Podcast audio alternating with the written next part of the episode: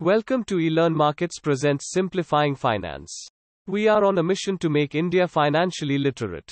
Every business is started with a view to make gains and create wealth for self as well as for the shareholders. Thus, rising business income is one criterion that every investor and entrepreneur looks forward to. Any business house can only sustain when their revenue sees growth. Thus, there can be a different kind of business model that each business can have, but the motto is the same to increase revenue and have growth in the business. So, different kind of revenues or income can be sales, operating income, other income, exceptional income, sales. A sale is the lifeline of any company. An increase in sales opens the path to the growth of any company. Thus, every investor invests in those stocks only where they see an annual or a quarterly growth in sales sustainability. Sales happen when products get sold. Sales that are done under the credit period are not liked by the investors. For example, telecom companies in the healthcare sector generally have cash sales. Sales under capital goods companies and cement companies are mostly done on credit. This means that the sales are done first and the money is received later. The credit period differs from sector to sector. The company and investors both prosper when the credit period is low and the cash flow and liquidity of the company are robust. If the credit period is high, then the cash gets stuck and thus hampers the working capital requirement of the company.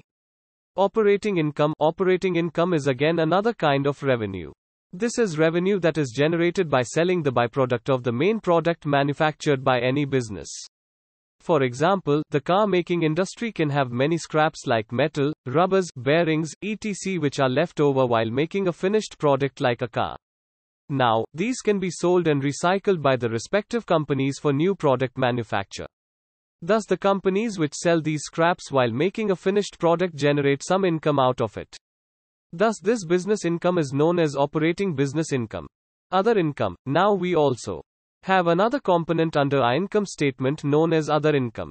This income is also included under total income or total revenue, but this does not constitute business income.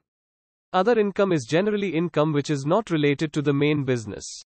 For example, if a company has any warehouse or office or godown and it receives rent from it as income, then it is included under other business income as its main business can be manufacturing paints. Other things included under other income can be an asset that the company has sold or any interest that the company receives on its deposits or any investments that the company has made and receives dividend on it etc all comes under other income. This other income can be recurring in nature.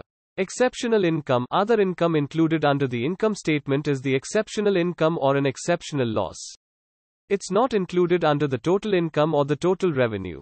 This kind of income or loss is only a one time affair. These are generally unusual incomes or losses and are generally not repetitive in nature. It can be the costs of discontinued operations, legal settlements, and one time disposal of assets or one time restructuring, etc. These are sometimes natural disasters also and are sometimes human decisions. Thus, all of this exceptional business income or losses are generally accounted for before the treatment of any profit or loss. Conclusion Rise in revenue and operating income is seen as a positive sign in any company, whereas continuous growth in other income or exceptional income is taken with a pinch of salt. Any restructuring is usually associated with exceptional income or exceptional losses. But it's usually done for the long term benefit of the company. Sales, operating income, and other income affect a company's top line, whereas exceptional income or loss impacts its bottom line.